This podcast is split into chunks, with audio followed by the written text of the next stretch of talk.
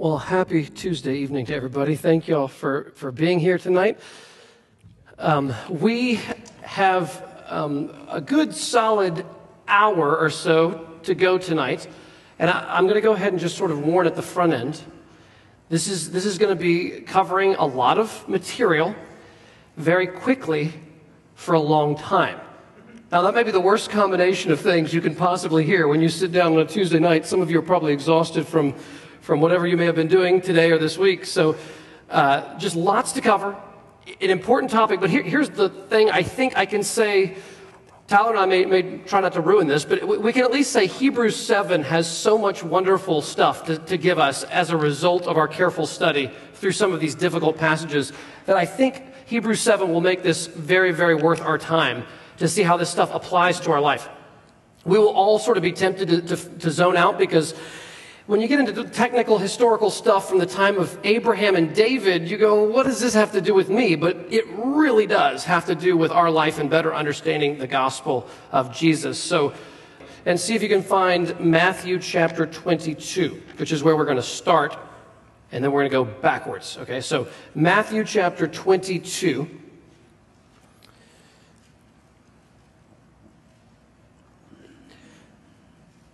I want to start with Jesus' view of an, an, important passage tonight. So, this is Jesus' last week of his earthly life before his crucifixion. This is moving into that week where he's beginning to have confrontations with Pharisees, Sadducees, all the Jewish religious leaders who, who at this point are, are going to reject him that Friday. Uh, on Good Friday. And earlier that week, he's having debates with them. You know, they're asking him all those trick questions. You know, a lady's married to seven different people because they all keep dying in the resurrection, whose wife will, you know, that whole, so Jesus keeps kind of answering all their hard questions. Who should we pay taxes? Do we pay him to Caesar or not? And finally, Jesus sort of turns the tables and asks them a question. You better look out when Jesus turns the tables and asks you a question in this moment. So here's what Jesus wants to bring up. Look at uh, Matthew 22, verse 41. Now, while the Pharisees were gathered together, Jesus asked them a question saying, What do you think about the Christ? Whose son is he? They said to him, The son of David. He said to them, How is it then that David, in the Spirit, calls him, that is the Messiah, Lord, saying, The Lord said to my Lord, Sit at my right hand until I put your enemies under your feet. If David then calls him, the Messiah, Lord, how is he his son? Your father, the father was always greater than the son. That's why Abraham was the greatest of the Jews, because he's the father of all, right? So there's no question. David, if he's the great, great, great, great, great, great grandfather of the Messiah, David's greater. Because the Messiah is his son, just his son. But David knew something by the inspiration of the Spirit, because it says he spoke by the Spirit, Jesus said. He knew that his son, the Messiah, was not merely his son, but he was also David's Lord. Now, how can the Son be called the Lord by the Father? Do you get this? The Father's greater than the Son should call the Father my Lord in the sense of, you know, lowercase l. Why is David saying my Lord to his Son? And the answer is by the Spirit, David knew that the Messiah was not just a man. There was more going on. That David is calling him his Lord. And so Jesus is saying, hey, the Messiah is the son of David. He's not denying that here. Jesus knows that. But he's saying he's far more than just the son of David. So let's flip to the left to Psalm 110. And as you're turning there, you may already know this. This is the most quoted chapter of the Old Testament in the New Testament by a pretty long shot. Uh, it gets quoted all over the place. Hebrews quotes it alone many times. And the verses that are quoted repeatedly are verses 1 and verses 4. So just, I'm just going to read through it quickly. Psalm 110, a psalm of David. The Lord says to my Lord, Sit at my right hand until I make your enemies your footstool. The Lord sends forth from Zion your mighty scepter. Rule in the midst of your enemies. Your people will offer themselves freely on the day of your power. In holy garments from the womb of the morning, the dew of your youth will be yours. The Lord has sworn and will not change his mind. You are a priest forever after the order of Melchizedek. The Lord is at your right hand. He will shatter kings on the day of his wrath. He will execute judgment among the nations, filling them with corpses. He will shatter chiefs over the wide earth. He will drink from the brook by the way. Therefore, he will lift up his head. Now, what's interesting here is the Messiah, the son of David, David's Lord, uh, is not just the king, he's also called a starts with a P. He's also called a priest. And if you remember, um, there was a, I won't go there right now, but there was, a, there was a famous king, Uzziah, in Israel's history. Remember Isaiah's vision in the year that King Uzziah died? That king. He had reigned in Israel for a little over 50 years, half a century, and he was actually one of the better kings in Israel's history. And uh, it says, when he was strong, he grew proud to his destruction. One of the most terrifying statements you could read about a life of a human being. When he was strong, after 40 plus years of being a good king, he grew proud to his destruction. And what does he do that was so terrible? He goes into the temple and he seeks to perform the acts of a priest when he's the king but not a priest. And he goes in there, begins, he wants to offer sacrifice inside the temple, and the priests rush in and say, Uzziah, you must not do this. You mu- this is not lawful for you to do this. This is only for the job of the Levitical priest. And he says, I don't care, basically, what you say. And he continues the act. While he's in the temple, leprosy breaks out on his forehead, a judgment from God. He flees out of the temple. He spends the last several years of his kingship out, uh, isolated from the temple as a leper until, until the moment of his death. So here's, here's one of the tensions we're going to be talking about tonight, which is how can a Davidic king, the Lord Jesus, be a priest if that was off limits? Right? And by the way, Saul, also the, the, king before David, got in some trouble because remember, he offered the sacrifice. He wasn't waiting, and he offered a sacrifice, and he gets in trouble. So there's multiple signs. You don't mix the king with the priest, those are separate things. And so here you're seeing a picture that the Messiah will be both king and priest. And we want to start thinking about how this could have been thought of. How, where is, how is that legal? How could that be? And so we're going to come back to Psalm 110, Lord willing, but now we're going to turn to Genesis chapter 14.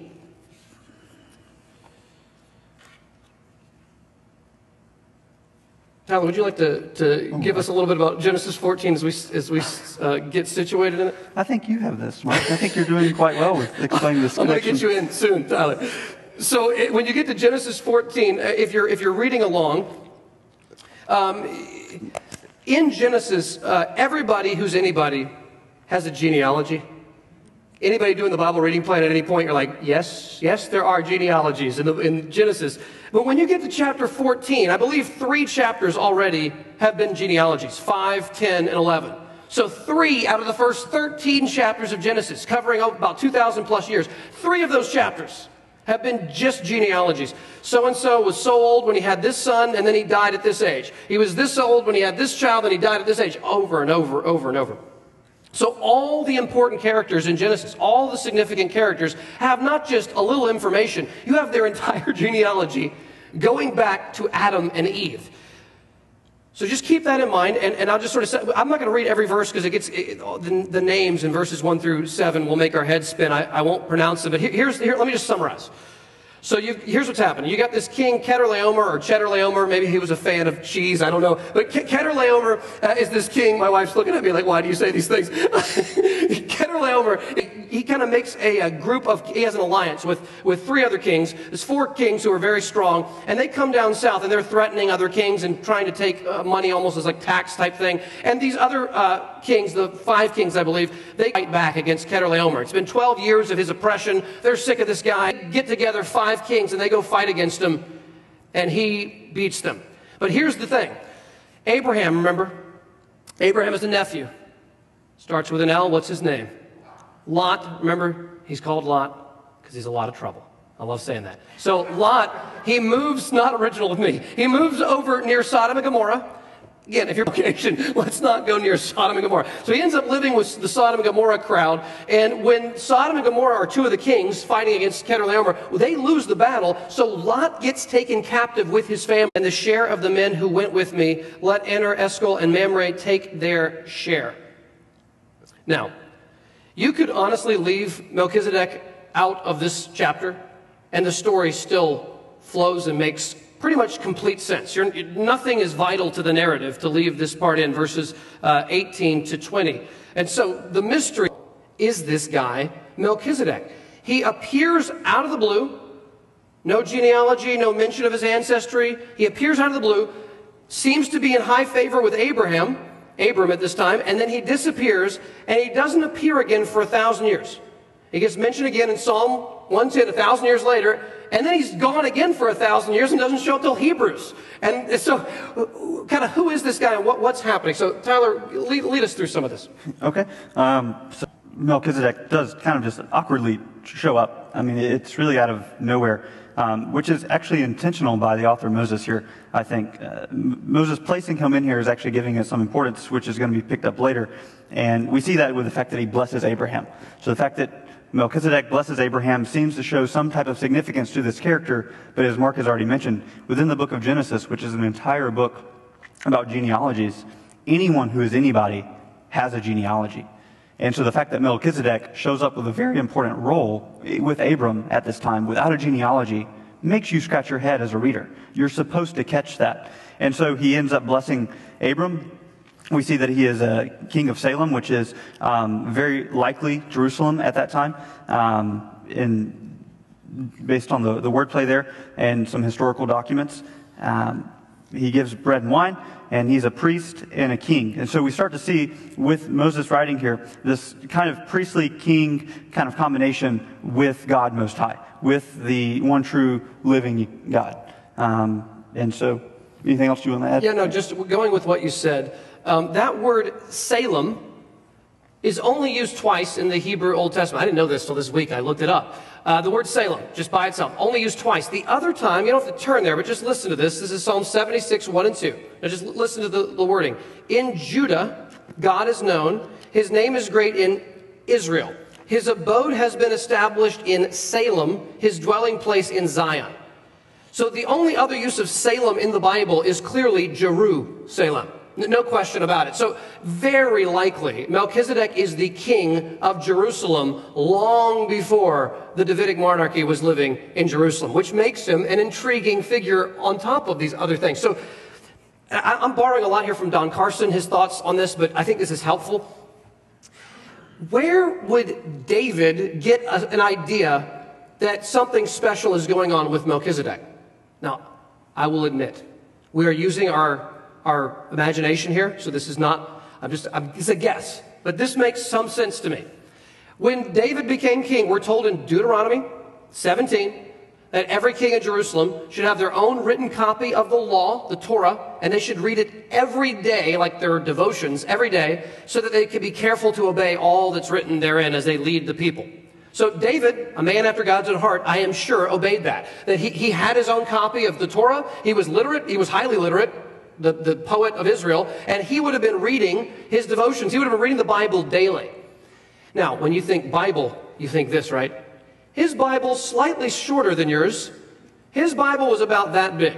Okay, because he had basically, I mean, he didn't have first and second Samuel because he was sort of living those, right? He didn't have Kings. That's after David. He had, he had some Psalms because he just wrote them yesterday, right? And so maybe he had access to Job. That's possible. But I mean, we're talking a very small Bible, basically the Pentateuch, the first five books, maybe Joshua, maybe Judges, maybe Ruth, but, but not much, okay? So when he's reading his Bible, do you think he knows Genesis pretty well? He reads it every day and he's only got a handful of books, okay? I mean, Bible study would be easier if it was a lot shorter, right? You just have a few books to get, to get to know. So David would have been intimately aware of every pen stroke of the, of the Pentateuch. Just absolutely knew the books of Moses backwards. And so he's reading through Genesis over and over and over, over 40 years, right? I mean, he knows his Genesis. And Carson speculates, and I think this is certainly possible. Think about this. David becomes king, and he's not living in Jerusalem. He's living in Hebron. For the first seven years of his 40 year reign, the first seven years, the, the kingdom is not centrally located in Jerusalem. But after seven years, he takes the city of Jerusalem and relocates the center, the capital, in Jerusalem. And this is early in 2 Samuel. Then he gets the Ark of the Covenant, remember, transported from another city to Jerusalem. Remember, Uzzah touches the Ark and dies during the transportation. So it ends up taking a few extra months because there's people dying and David's getting nervous, like, okay, we're not doing this the right way. So they finally get the Ark to Jerusalem. And this is the first time in the history of Israel you've got now the king in Jerusalem, the capital in Jerusalem, and now the tabernacle with the Holy of Holies is in Jerusalem. This is the first time ever. We think of it as we take it for granted. It's always Jerusalem. It had not always been Jerusalem.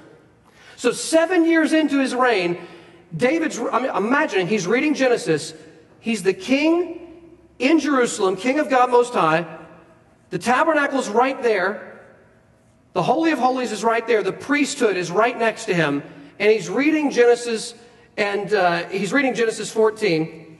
And let me just try to imagine what he's seeing here. So, so look again at verse 18 of Genesis 14. And Melchizedek. We will see this all unfold in Hebrews, but I'll go ahead and say this. I'm not going to pronounce the, the words correctly, but in, in, Hebrew, you can help me with pronunciation. Melech or something like that is the word for king, and the word Zedek or a word close to that is the word for righteousness. Sounds about right. I'm probably not quite right. Close. So the word Melchizedek, literally, it's made up of two words that mean king of righteousness. That's what Melchizedek means. Who are you? I'm the king of righteousness. Wow, that's pretty cool. So his name means king of righteousness. He's also the king of Salem. Well, remember, Salem, think shalom. It means peace. Okay? It means peace. So, this king, David's reading his devotions. This guy, he is the king of righteousness. He's the king of Jerusalem, which means the king of peace. Oh my goodness, look at it, verse 18. He brought out bread and wine. He was priest of God Most High. Now, that had to have stumped David. Saul got in some trouble for it seems like mixing the role of king and priest. And Uzziah later gets in enormous trouble for mixing the role of king and priest. In the Levitical law, in Moses' law, it was a no no. You do not mix these two. The kings of David's line were from the tribe of Judah, the lion of the tribe of Judah, and the priests were from the tribe of Levi, Leviticus, right? So you can't mix the two. You can't be a Levite and a a Jew in the sense of from Judah. You, you can't be both of those at the same time. So David is sitting here looking at this, going, okay, the king of Jerusalem is also the priest of God Most High, and he doesn't seem like a bad guy. He seems like a very good guy. In fact, let's look at it, verse 19. And he blessed him. So Melchizedek blessed Abraham and said, Blessed be Abraham by God Most High, possessor of heaven and earth. And blessed be God Most High, who has delivered your enemies into your hand. And Abram gave him a tenth of everything. So, Tyler, what are some of the significant things about the blessing and the tithe? Yeah, well, um, to bless someone and to tithe someone, um, that's a huge honor in terms of uh, Melchizedek, obviously, is the author of Hebrews is going to pick up on, is in a sense of being greater than Abraham in this setting because Melchizedek is the one who blessed Abraham, right? And Abraham was the one who gave tithes to Melchizedek. So it shows this concept that the author of Hebrews is going to pick up on this, this idea of one being greater and one being lesser. Um, it's, I mean, all the author of Hebrews is really doing in chapter 7 is just really expositing and exegeting Genesis 14 and Psalm 110. That's really all he's doing. If you want a good summary of Genesis 14 regarding Melchizedek, just read Hebrews 7, 1 through 3. Um, but if you notice, what is surrounding the Melchizedekian concept here? And I, and I do think Melchizedek was a real historical figure, um, a real king, priest of um, Jerusalem. But if you notice, Moses is deliberately talking about kings here in Genesis 14. And you have several mentions of kings. You have a battle with kings. You have, um, if you look at verse 17, uh, the valley of kings. So you have this strong kind of push here by Moses really indicating this concept of kingliness, right? So I think Moses here is pointing towards what it means to be a true king. And if you notice as well, surrounding this chapter, you have Genesis 12 and Genesis 15. Does anyone know what's in those two chapters? Abrahamic covenant, right? So you have the Abrahamic covenant in Genesis 12 and then Genesis 15. And then again in Genesis 17 and so on. And what's interesting is within that, uh, Moses writes and records that Yahweh promises to give Abraham land, seed, and blessing. He's going to multiply his descendants. He's going to give him offspring. He's going to possess the land. They're going to be a great nation. Eventually, he says that they're going to have uh, rulers and kings coming from his line. And then what's interesting is right kind of tucked in the middle here, Moses is kind of giving this little, you know, prefix of kind of this merging of the two, this, this king and, and priest concept that David is ultimately going to build upon. Um, but if you notice uh, within these promises of Genesis, what is another very strong connection with the king and Abrahamic covenant? Um, anyone have any idea? Genesis 49, verse 10, right? That the scepter will not part from the one that comes from the tribe of Judah. And so what's interesting is when you notice the scepter language, what does David pick up on in Psalm 110? Let's read. The Lord says to my Lord, Set at my right hand until I make your enemies your footstool. The Lord will stretch out your strong scepter from Zion, saying, Rule in the midst of your enemies. Your people will volunteer freely in the day of your power and holy array.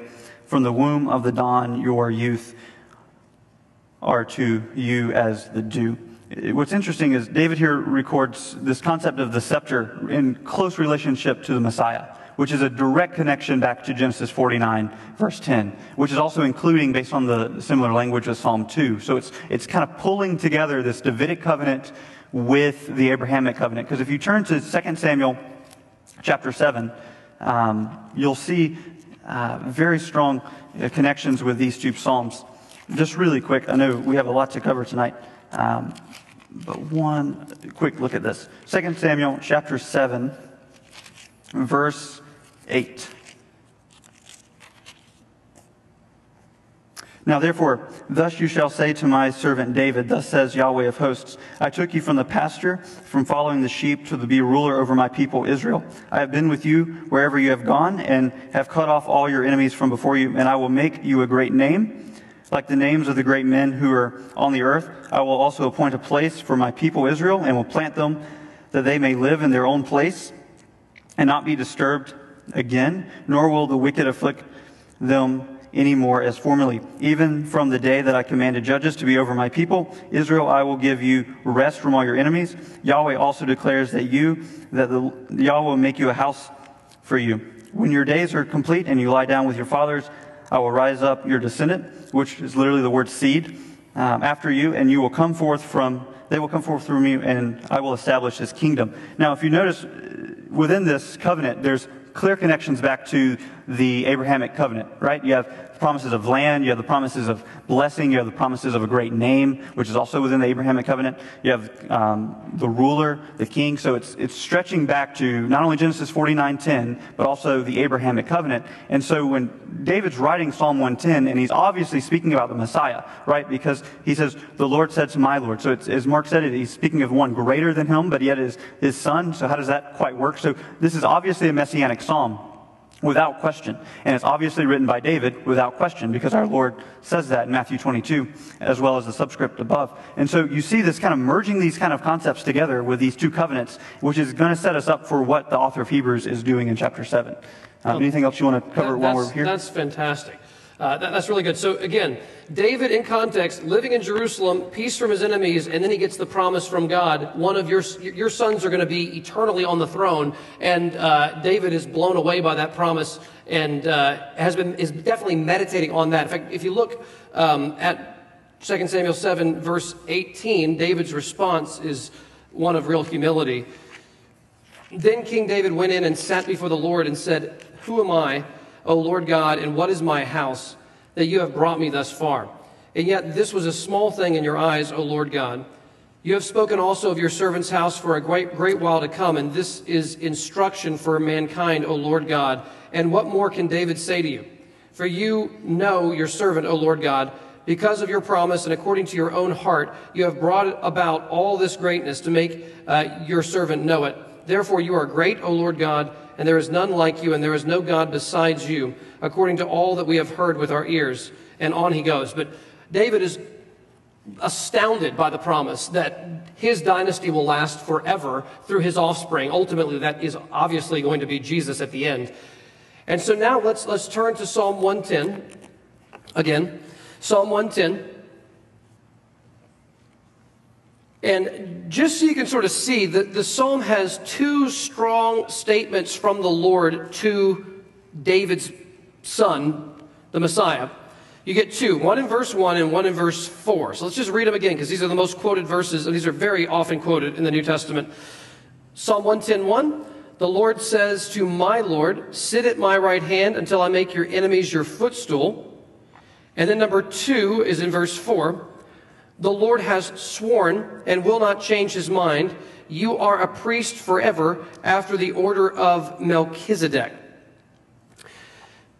Now, let's go back to the picture of David reading Genesis, and he reads the story, and he's trying to understand what's the significance of this.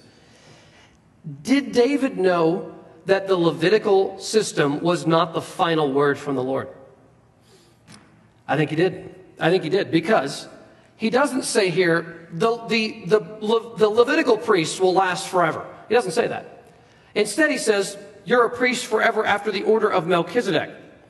Um, you know, it's interesting. I, I, won't, we won't have to all turn there. There's a lot of flipping around, but I just, I, in, in, Exodus 29, just listen to this, to, to how the animal sacrifice would work back in this time period. Verse 38 of Exodus 29 says this Now, this is what you shall offer on the altar two lambs a year old, day by day, regularly. So this was every day. Not just, in, not just the Day of Atonement or the Passover. This was every day in Israel, two lambs were killed. One every morning, one every evening. Verse 39 One lamb you shall offer in the morning, and the other lamb you shall offer at twilight. It shall be a regular burnt offering throughout your generations at the entrance of the tent of meeting before the Lord, where I will meet with you to speak with you there. There I will meet with the people of Israel, and it shall be sanctified by my glory. I will consecrate the tent of meeting and the altar of uh, and the altar. Aaron also and his sons I will consecrate to serve me as priests. I will dwell among the people of Israel and be their God. And they shall know that I am the Lord their God, who brought them out of the land of Egypt, that I might dwell among them. I am the Lord their God. For God, for, for Israel to maintain continual uh, communion with the Lord, not just Passover, not just Day of Atonement, but every single morning at sunrise, a lamb was killed a year old every single morning year round. And every single evening at sunrise, uh, sun, at sun, uh, when the sun was going down, they would kill another lamb that was a year old. And this happened every day, rain, sleet, or shine, every year throughout your generations. This is the way it was. And so if you were part of Israel, especially if you're in the priesthood, every morning you're seeing a lamb killed every evening, every morning, every evening, every morning, every evening. Just imagine that.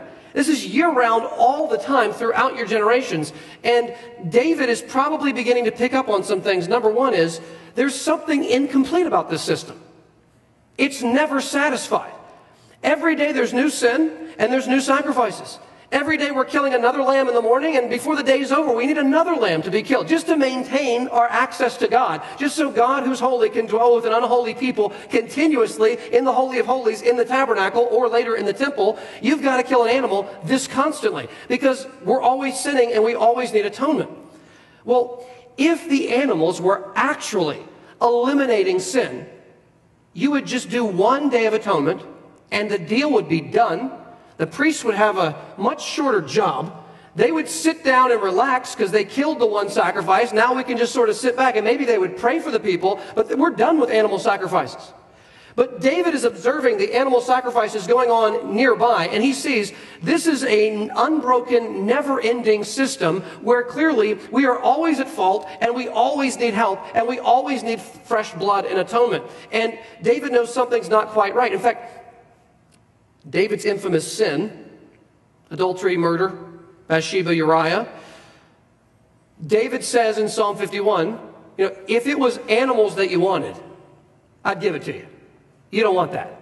We all know the blood of bulls and goats does not actually merit the removal of sin on its own. We, we all know that. David looks at adultery and murder and goes, killing a lamb, not going to erase the Bathsheba thing. Killing Uriah, not going to get erased by killing an animal. He just knew that. So he, there's numerous times in the Old Testament where there's, there's, this longing for something more. And he says, a broken and contrite heart you will not despise, things, things of that nature. But David seems to see, a thousand years before Jesus, that we need something greater than the Levitical priesthood can possibly provide at the time that he's writing. And he says, wait a second. You mean there's a priesthood and a kingship that goes together in Jerusalem that predates the Mosaic law and predates Abraham and seems to be something greater than what we've got access to right now. And under inspiration, he says, Well, the coming Messiah is not just going to be a king in my line, he's going to be a priest not after the order of Levi and Aaron. He's going to be a priest after a better order of priesthood, the, the priest after the order of Melchizedek. So with that, let's. Or, or anything well, just, else just one thing. Uh, David's not the only one who has this concept. Ezekiel in the exile um, chapters 12 through 19, specifically in chapters 14 and 19. If you start reading at verse 1 of chapter 14 in Ezekiel, you'll find that Ezekiel is pretty much, by the word of Yahweh, is saying, You priests, you have set up idols in your heart of false gods. So you theologically have failed as the priest. And in chapter 19, Yahweh addresses the princes or the kings of Israel and essentially saying, You have failed as a king. And, and so essentially what's going on in Ezekiel 12 through 19 is Yahweh is calling out both the priests and the kings of Israel and saying, You're not fulfilling what you're meant to do. You may be operating uh, in terms of existing in your role, but you are not fulfilling the theological requirements that are required for a priest and then a king. But what's interesting is in chapter uh, 21, verse 26, if you start there in Ezekiel and read down, Yahweh will actually say in verse 27 that in verse 26, remove the turban and remove the crown, which is a reference to both the priest and the king, right? So the turban was worn by the high priest and the crown worn by the king, obviously. But in chapter, in verse 27 of chapter 21 of Ezekiel, Yahweh actually says, remove those until he comes, until the Messiah comes and actually joins these two together. So what's interesting is David seeing these things in Psalm 110. The prophets um, pick up on this as well. Ezekiel does it, uh, Jeremiah does it in chapter uh, 20 and 22, verse 1 of both of those, and then does the same thing as Ezekiel does in chapter 23 by showing how these two will be harmonized in the Messiah with his reference to branch. And another reference, if you're taking notes, is Zechariah 6, verses 12 through 13, which will show very clearly that the Messiah will join these two. And so it's not just this concept that when the Messiah comes, these two are going to be joined. It's that it needs to be joined. In order for Israel to actually function and in order for God's people to actually dwell with God the way God intended, you actually need a true ruler, a true king, a true priest who is one and the same. And that is the Messiah. And he, the author of Hebrews is actually going to show that, not pulling things out of thin air, but he's actually deriving what David picked up on, what Moses picked up on, and what the prophets picked up on as well, is that there's this need for the two categories to merge. But as Mark has already mentioned, within the Mosaic system, the king and the priest can't merge. Mm-hmm. That's against the law. You can't merge the two. So there has to be some other way that the two merge together to actually fulfill all the covenants in what is the new covenant. And that's what we'll see in the Messiah and that the author of Hebrews will point out. That's great. So turn, turn with us to Hebrews chapter uh, 7. We'll start with the tail end of Hebrews 6. Uh, so Hebrews, the very end of chapter 6, where we left off last week. Hebrews 6, verse, uh, we will start in verse 19. Hebrews 6, 19.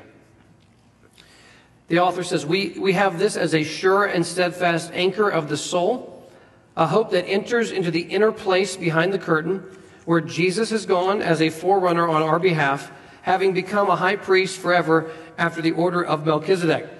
I almost start laughing here because the author has tried to get to Melchizedek at least once or twice already, and he keeps getting detoured by issues that are going on with the, with the church. So he had gotten there at the end of chapter 5. He brought up Melchizedek, and then he said, My guess is most of you guys uh, don't know what I'm talking about. So he stops and sort of explains things for a while. Now he's finally back after another chapter to get to Melchizedek, which is a central point in the book of Hebrews. And we're, we're going to look and see what, he, what Tyler was just describing. It is a careful, well reasoned walkthrough of Genesis and Psalm 110. It's just, it's very careful. And um, before we start reading it, just want to throw this out there. You know, sometimes we get this idea that the, the Bible just sort of one day fell out of the sky. It's like someone's walking down the road and, whoa, what is this? So it's the Word of God. Uh, the New Testament authors were very aware, not just that the Old Testament was inspired, but they were aware when the things in the Old Testament were written in relationship to each other. And that really matters. It's not just like, um, I mean, this is not quite the right way to say it, but you, I think you'll understand what I mean. Sometimes people think the whole Bible is like the book of Proverbs. Like just pick a verse kind of stuff. Like almost like I, am I'm being a little disparaging to Proverbs and I shouldn't be. But you, you know what I mean? Like it's kind of like, it feels like sort of like random pithy statements that are put next to each other. And it's like the Bible is just a bunch of cool verses. And you can just find a verse. And like we have verse of the day and all that. And that's fine that we have verse of the day, absent things. But my point is that we tend to just read the Bible as isolated sentences. The New Testament authors read them as part of redemptive history, and what comes first affects what comes later. The fact that the promise of redemption that you described to Abraham, does that come before or after Mount Sinai and the law of Moses? The promise to Abraham comes before. Is that significant to Paul in Galatians? Yeah, his whole understanding of the gospel versus legalism is to understand the promise came before the law. It affects everything. If, if, it was flipped backwards, we would have a different gospel entirely. It would be a, a very different thing. So the author of Hebrews is very much not just reading the Old Testament seriously, he's reading it in, in context of history, in, terms of redemptive history. Now, if that doesn't make sense, what I'm saying is he's very aware that Genesis comes before David and David comes before Jesus. And that affects the way he reads it. So let's look at it. Hebrews 7 1. For this Melchizedek, king of Salem, that's just what Genesis says, priest of God Most High, just what Genesis says, met Abraham returning from the slaughter of the kings and blessed him. And to him, Abraham apportioned a tenth part of everything. He is first, by translation of his name, King of Righteousness, that's correct. And then he is also King of Salem, that is King of Peace, shalom. Okay, so so far he's just simply reading Genesis 14 and saying what's obviously there. It's not even controversial. It's just that's the meaning of the text. Now he begins to get into interpretive issues, verse 3. He is without father or mother or genealogy, having neither beginning of days nor end of life, but resembling the Son of God he continues a priest forever. Um, with this verse, there's a big debate amongst genuine Christians, and I will go ahead and say this. This is one of those things Christians can happily agree to disagree and have a friendly debate about. It's not like a hill to die on. But a lot of Christians think that, that Melchizedek is the pre incarnate Jesus that, that Jesus came in human form before the incarnation and that he is Melchizedek. And that's why it says without beginning of days or end of life. Um, and so I very much respect that position, and I understand why a lot of Christians historically have taken that position. And it could be correct, but I doubt it. Okay, and it is, again, not a hill to die on, but, but I, I am of the persuasion that when it says Melchizedek resembles the Son of God, if he was the Son of God, you wouldn't say he's like him. You would say he is him. He could have just said, Melchizedek, without beginning or days of end of life, he is the Son of God forever. And he could have very easily made a one to one connection. But instead, he says, Melchizedek resembles the Son of God. So, so I, think that he sees Melchizedek as an Old Testament type, you know, pointing forward to, foreshadowing uh, the, the work of Jesus. Tell me anything about the genealogy? Because I, yeah, I mean, this, this is just a good hermeneutical lesson for us. The author of Hebrews is drawing out on what is not mentioned in the Genesis text. And sometimes what's not mentioned in a text is just as important as what is mentioned in a text. So basically, what the author of Hebrews is teaching us here is proper exegesis. It teaches us how to read our Bible, right? So by reading through the book of Genesis and understanding the context, because, I mean, let's be honest, there's hundreds and thousands of people in the Old Testament whose genealogies are not mentioned. They're not mentioned at all. We've discussed that already. But no one with any significance within the book of Genesis is mentioned without genealogy. And the author of Hebrews picks up on that. He picks up on what's not mentioned in Genesis, and that's all he's saying. I agree with Mark. I, I don't think Melchizedek is a pre incarnate Christ, for he was made like the Son of God there, and then later in, in um, chapter 7, Melchizedek is, or Jesus is like Melchizedek in that sense. Um, and so I think the author of Hebrews here is just simply drawing out the fact that Melchizedek just kind of pops up on the scene. Like a cameo uh, of some actor in a movie. He just, he's there one minute and yep. he's gone the next. And you're left kind of wondering, who is this guy? Okay, great. And then he pops up again in Psalm 110. And so it's like the sequel of the movie.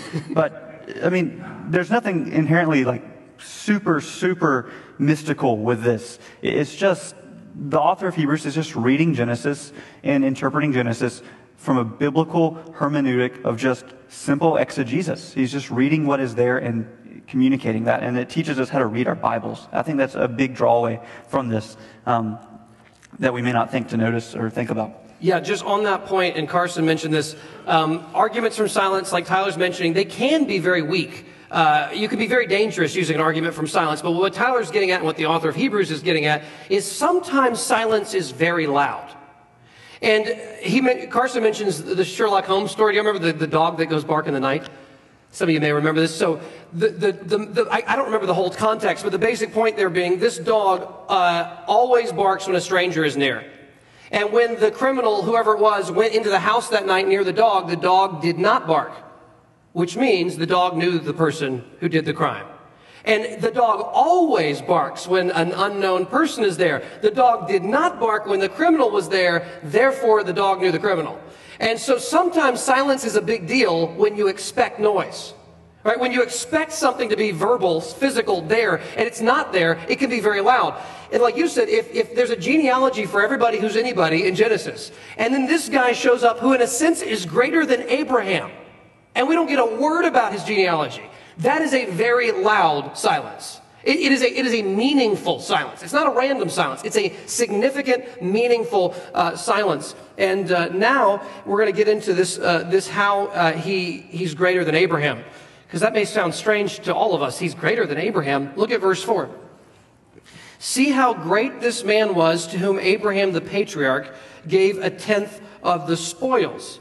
And those descendants of Levi who received the priestly office have a commandment in the law to take tithes from the people, that is, from their brothers, though these also are descended from Abraham. But this man, who does not have his descent from them, received tithes from Abraham and blessed him who had the promises. It is beyond dispute that the inferior is blessed by the superior. In the, in the one case, tithes are received by mortal men but in the other case, by one of whom it is testified that he lives, one might even say that Levi himself, who receives tithes, paid tithes through Abraham, for he was still in the loins of his ancestor when Melchizedek met him. Now, that sounds like a bunch of mumbo jumbo when you first read it. I mean, the first time you read that, you're like, what is he saying? I mean, just put this simply the person blessing is greater than the person being blessed. Remember, just like the father was greater than the son with David? This is now, if you're blessing the others, who, blesses fathers or sons in the patriarchal narrative? It's Abraham blessing Isaac. It's not Isaac blessing Abraham. That would make no sense. It's Isaac blessing Jacob. It's not Jacob blessing Isaac. And it's Jacob blessing the 12 tribes. It's not the 12 blessing him. You get this? So the greater is blessing the lesser.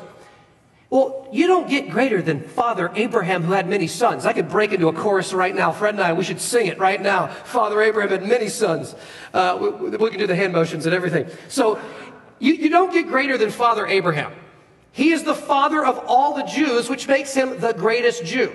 I mean, obviously Jesus is greater. We're getting to that. But I'm saying, so far as descendancy, Abraham is the greatest Jewish person in all of history because he's the patriarch of all of them. He's the, he's the greatest and he doesn't bless Melchizedek. Melchizedek, the mysterious Melchizedek, the cameo, comes in. He blesses Abraham, who has the promises.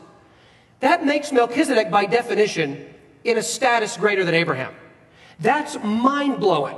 You don't get much greater than Abraham in anywhere in the Bible until you get to Jesus. How is it that this guy is blessing Abraham is inferior to Melchizedek? Some commentators even said it's almost as though for this moment Melchizedek is functioning as Abraham's priest before God.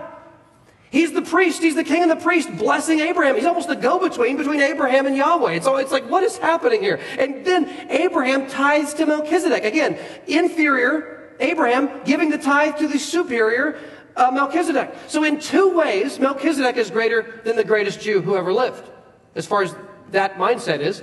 Okay, now we've got a mystery on our hands. What is going on? What, what, is this, what does this actually mean? And then the author has our favorite phrase. I'm sure this is your all favorite phrase. For Levi was still in the loins of his ancestor when Melchizedek met him. Let us pray. Okay, what, what do you do with that verse? Levi was in the loins of his ancestor. When, what does that mean? Well, clearly, this is the idea. You know, when, when Adam fell, guess who else fell? All of his children. Right? This is solidarity. When, when was it? Was it? Is it? Uh, in, is it Achan who takes the steals the goods at Ai and, and his whole family gets killed? Is it Achan? Achan. So Achan commits a sin as the patriarch, the father of his family, and his family suffers the consequences with him, with solidarity with, with the father. Well, here, Abraham is not just Abraham. He represents all of his descendants. Father Abraham had many sons. One of those sons is Levi, right? And Aaron. The, the whole priesthood comes from Abraham. So what Abraham does, in a sense, his children do through him. You say, what's the big deal? That means the entire Levitical priesthood is subservient to Melchizedek. Because he's blessing Abraham, the father of the Levites, and Abraham's giving a tithe to Melchizedek, representing also the Levites. So now we've got a huge issue. As David and these authors are reading this, they're going, this guy's not just a king priest. He's not just king of Salem, Jerusalem. He's not just king of righteousness and king of peace. He's greater than Abraham, and his priesthood, by definition, is greater than the entire priesthood of Leviticus and the Mosaic Law, by definition. And so David is going, if there is going to be a king priest in the future, he can't come from the order of Levi and Aaron. He's a, the Messiah is from Judah, not from Levi. He's a Judahite, not a Levite. So he can't be a priest through the Mosaic Law. But what if there's a superior priesthood? And a superior kingship. What if the Messiah is a king through David's line, but a priest, priest through the order not of Levi, but of Melchizedek? That would allow him to be king and priest without breaking any rules, and it makes him greater than all the priests in the Old Testament. And you see, he's not making this up and putting it in the text. You see, the author of Hebrews is clearly reading this from the, from the basic implications of what's going on in Genesis and Psalm 110. Anything on that, Tyler? No. Oh, I think Let's keep going yeah. for the sake of time. So, um, verse 11, can you start uh, yeah. reading there? Now, perfection was through the Levitical priesthood, for on the basis of, of it, the people received the law. What further need was there for another priest to arise according to the order of Melchizedek, and not be designated according to the order of Aaron? For when the priesthood is changed, of necessity there takes place a change of law also. For the one concerning whom these things are spoken belonged to another tribe, from which no one has officiated at the altar. For it is evident that our Lord was descended from Judah, a tribe with reference to which Moses spoke nothing concerning priests. And this is clear still if another priest arises according to the likeness of Melchizedek, who has become such not on the basis of law of, of, of a law of physical requirement, but according to the power of an indestructible life for it is attested of him, you are a priest forever, according to the order of Melchizedek. Now, what the author is going to do here in verses 11 and following is actually going to show why and how the order of Melchizedek is actually a greater and more superior uh, priesthood than the Levitical priesthood. And he does that one by what Mark just mentioned with this concept of uh, blessing and tithing, but he also does it with, if you notice in verse 11, now of perfection, which should be understood as the idea of completion, not moral perfection, but this idea of, of fulfillment, of, of completeness. Um, and now, perfection was through the Levitical priesthood, for on the basis of it, the people received the law. Does everyone see that the author of Hebrews now just joins the law with the Levitical priesthood? They're inseparable. So to, order, to understand one, to understand Levitical priesthood, you have to understand the law. To understand the law, you understand the Levitical priesthood. They go uh, together without separation. And so, what further need was there for another priest to arise according to the order of Melchizedek and not be designated according to the order of Aaron? Essentially, what the author is saying here is if the Levitical system was so great, if it actually worked, if the sacrifices done each day and each night actually completed and actually fulfilled what it was designed to do from the most common rabbinical understanding of that time, then why do you need another priesthood? Why mention another priesthood? David should have just mentioned, you'll be a priest forever after the order of Levi. But he doesn't. He says after the order of Melchizedek. So David, purposely saying that, is actually setting up and showing not only the problem he saw in the system, but the system itself is designed to point forward to actually running into the new covenant, running into a new system. By definition, the law forces you to go forward into this system, into this covenant um, system. Yeah, that's, that's very helpful. And so um, let's keep going here, verse uh, 18.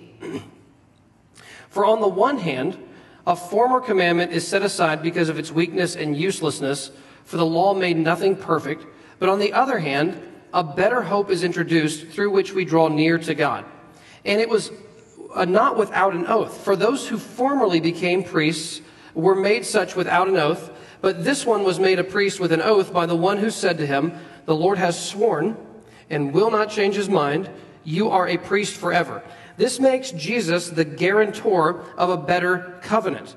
The former priests were many in number because they were prevented by death from continuing in office. But he holds his priesthood permanently because he continues forever. Consequently, he is able to save to the uttermost those who draw near to God through him, since he always lives to make intercession for them.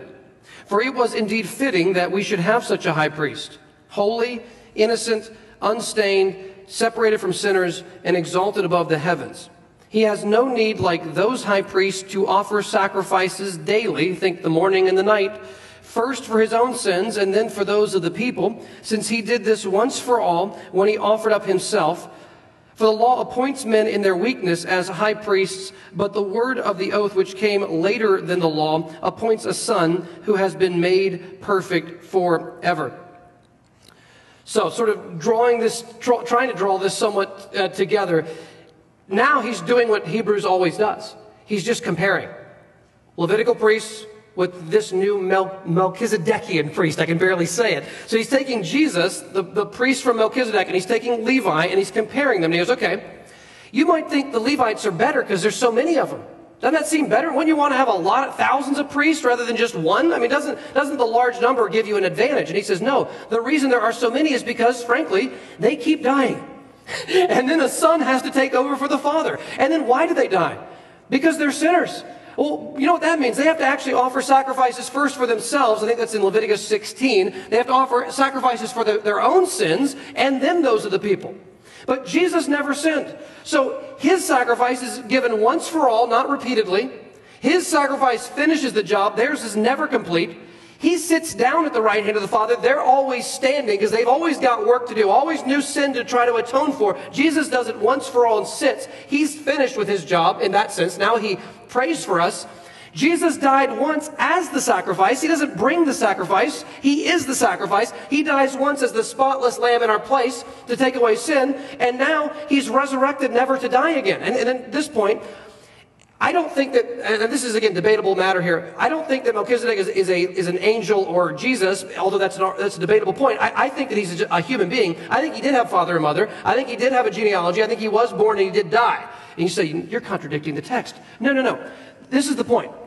So far as the text in Genesis gives us the terminology, if he is going to represent what Jesus is going to do, they leave out birth, death, genealogy because he is meant to symbolize an eternal person. So he's not an eternal person, but he symbolizes by the absence of a genealogy or mention of birth or death, he symbolizes an eternal priesthood. Um, and and that, in that way, he points to Jesus, who at his resurrection has an indestructible life that will never perish. This allows Jesus to qualify for a priesthood after the order of Melchizedek because he will never die again. He, he's alive forever, and, and he is the one who, to whom we can draw near. And, and just look with me here at verse 25, because this is of great comfort. Consequently, he, Jesus, is able to save to the uttermost, completely, at all times, those who draw near to God through him, since he always lives to make intercession for them. So Jesus may not be offering any more sacrifices. That's over. Once and it's over. But he is ever living to make intercession for his people. So, right, I mean, you may have heard Robert Murray M'Cheyne, the famous pastor, said if you could hear Jesus praying in the next room over from you, you would not fear a thousand enemies, but he is praying for you. Right now, at this moment, Jesus is sitting in his human body, glorified, still God and man, still will, he will always be God and man forever. He didn't leave his humanity behind at the resurrection. He just took it up glorified, and he will forever be the God man. And right now, a human being with flesh and bones is sitting next to God the Father, whatever that all exactly means. And he is at this very moment praying and interceding for, our, for the people of God, and his prayers guarantee that your mistakes, my mistakes and sins do not get the last word on our lives. He's pleading his blood. He's pleading his righteousness. First John, I'm, I'm writing these things that you may not sin. But, oh, I love that. I'm writing these things that you may not sin. John, we don't want to sin, but we still sin. But if anyone does sin, we have an advocate. Jesus Christ, what? The righteous, who is the propitiation, the wrath bearer of our sins, and not for ours only, but for the whole world. It's a, this is available to anyone who wants it in all the world. And right now, Jesus is pleading his blood and righteousness before God. And God the Father is not opposed to this. It's not like God the Father is angry and Jesus is, is compassionate. God sent the Son. So God is in favor of this intercession. And, and th- this intercession is, is what the, the, the, Lord Jesus is doing now. No more atonement, but, but he is ever living to make intercession uh, for us. One thing on, on verse 25.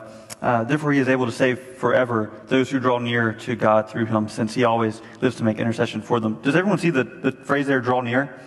If you also have that again up at verse uh, 19, and on the other hand, there is a bringing in of a better hope through which we draw near to God. That term draw near there is actually a, a priestly phrase. It refers only, exclusively really, uh, to the priest drawing near to God in the Holy of Holies.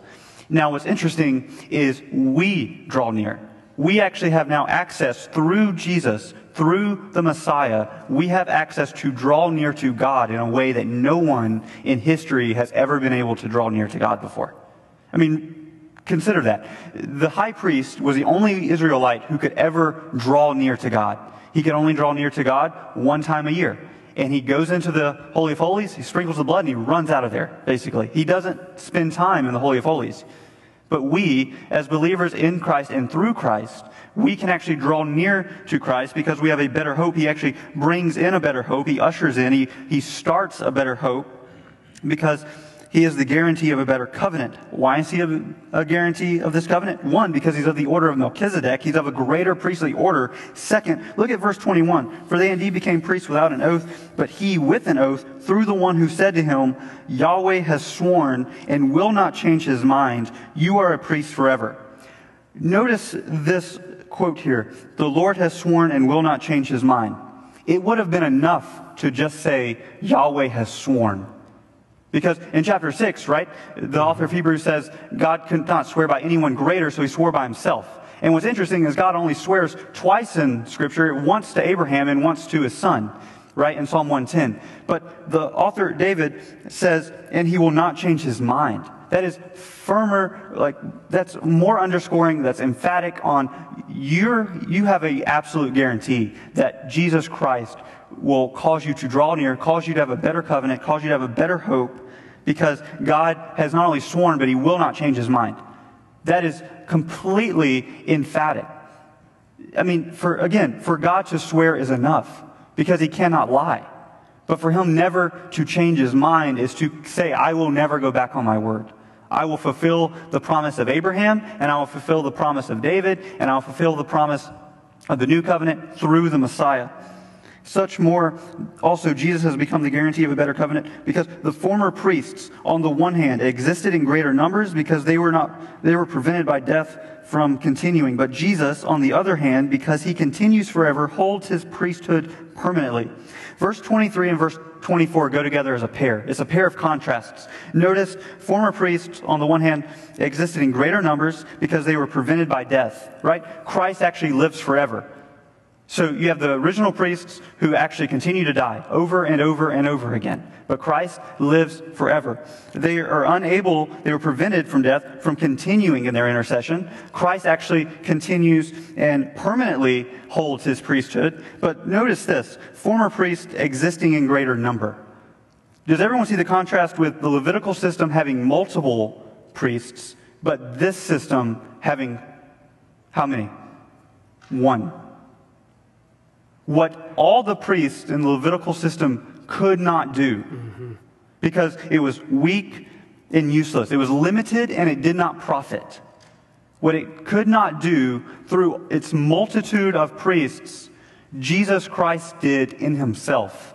That is not only exclusivity, that is exaltation beyond any degree. And we've seen that actually in Hebrews 1, verses 1 through 4, where Jesus is the greater revelation bringer, whereas all of the revelation before him needed multiple prophets to continue to bring this revelation. But yet Jesus Christ, the Son, is actually able to bring in and of himself the culmination of all of God's revelational power.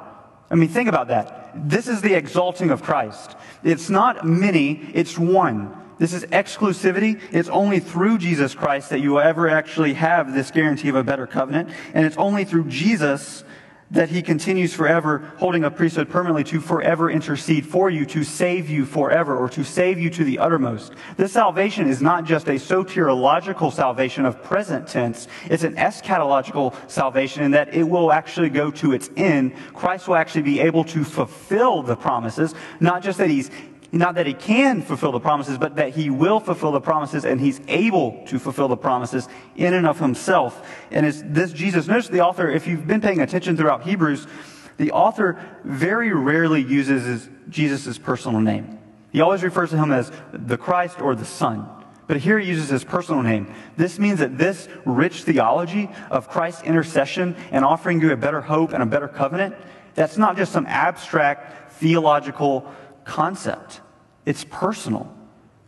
Jesus Christ personally relates to you as your high priest. And the question the author is raising here, essentially in your minds, is do you know this Messiah? Do you know this Son? Do you know this Jesus? Because it's this Jesus who, compared to many, can actually fulfill in and of himself for it was fitting for to have a, such a high priest who is holy, that which is ceremonially pure, innocent, that which is morally pure, and undefiled, meaning he, he cannot be separated from God. Right? It's, it's a, it, these, these words here relate to the high priest where you, he can't be separated from God. He will never be separated from God. Therefore, he's actually able to forever save. He's forever able to intercede. He's separated from sinners and exalted above the heavens. What does that even mean? That means he's into the heavens, completely separated from sinners, meaning nothing will ever hinder his intercession. Nothing can stop him from interceding for you as a believer in him. And so the question is, do you know this Jesus? Do you know this Messiah, this Son, who does not have to, like the other high priest, offer up multiple sacrifices and sacrifices for themselves and their own sin and their family, and then actually make atonement for Israel, but actually offers up one sacrifice once for all, and that for sacrifice actually being himself. Notice the contrast. Jesus Christ is what does verse 28 say? He's not just a high priest, a mere human who's weak, but the word of an oath which came after the law appoints a son made perfect forever, made complete forever.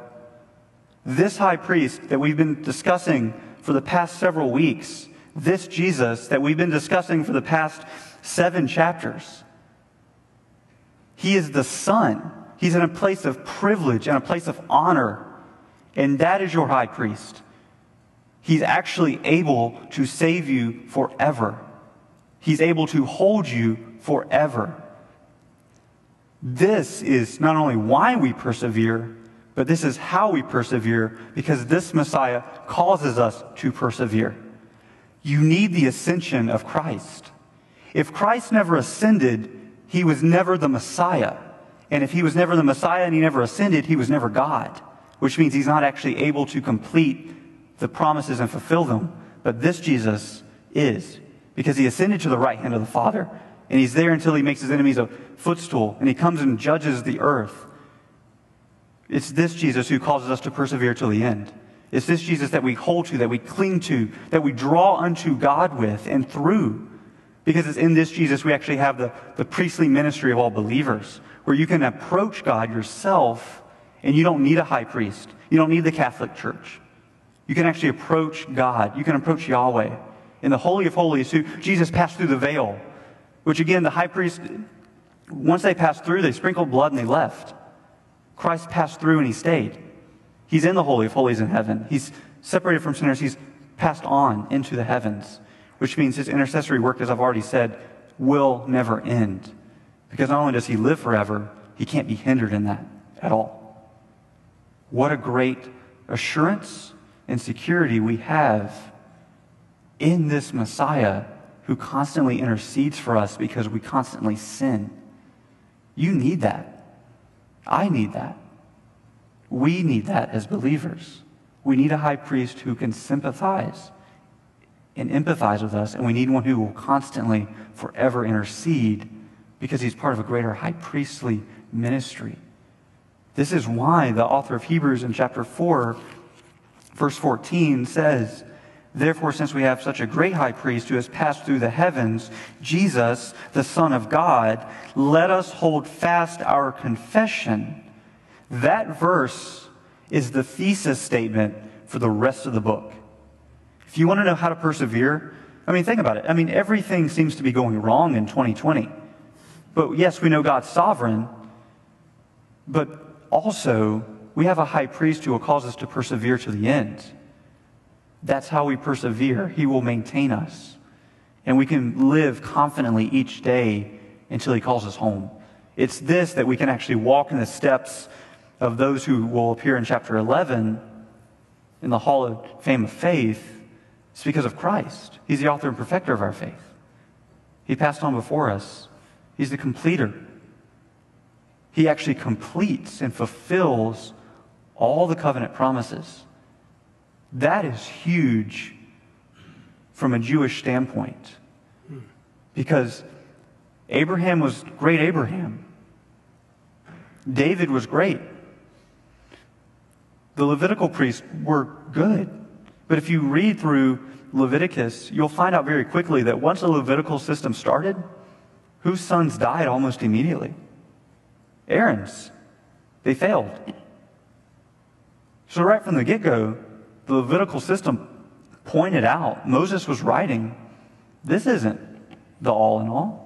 This actually points. I mean, Torah, it means to point, to teach. It literally means it's to point us to that which is salvation. It's like a life preserver sign. You don't cling to the sign and say, I'm, gonna, I'm not going to drown. No, the, the sign points you to the actual life preserver that will save you. But you need the sign to tell you where to actually find life. So you need the Old Testament. So don't ever think that you don't need the Old Testament. Don't think that you, for some reason, because you're a Christian in this century and in this era, just need the New Testament. No, you need the Old because it actually points you to the greatness and the supremacy of Christ, and that's exactly what the author of Hebrews is doing. So cling to Him, race to Him. Yeah, I, I think that that's very helpful. And uh, we're, we're going to need to wrap up now. Uh, I hope that uh, it, it, I hope it sparks thinking to go back and, and work through some of these things uh, in, in, coming days. I find it just fascinating to study some of these things.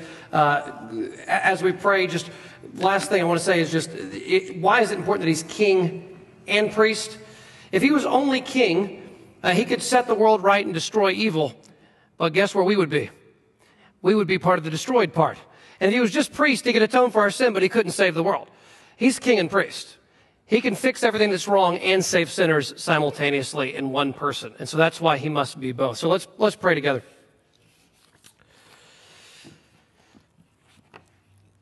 Heavenly Father, thank you for uh, these intriguing passages. Um, certainly, we never feel like we do justice to these kinds of incredible uh, truths. And so I pray that you would just give us a desire to study these more. Uh, thank you, Lord Jesus, that you are uh, the king that the world needs to set all wrongs right and to bring true justice uh, to this to this world. But if you applied your justice to my life, I would be in outer darkness. And so we thank you that you also have your own blood that you offer as atonement so that we could be white as snow and that we could survive the final judgment because of your priestly work and your intercession and atonement and we can enter into your new creation that you bring as King and help us to rest in the truth that the God that we serve, our Lord Jesus, is both the King of the world and the only priest who can save. And I pray this in Jesus' name. Amen.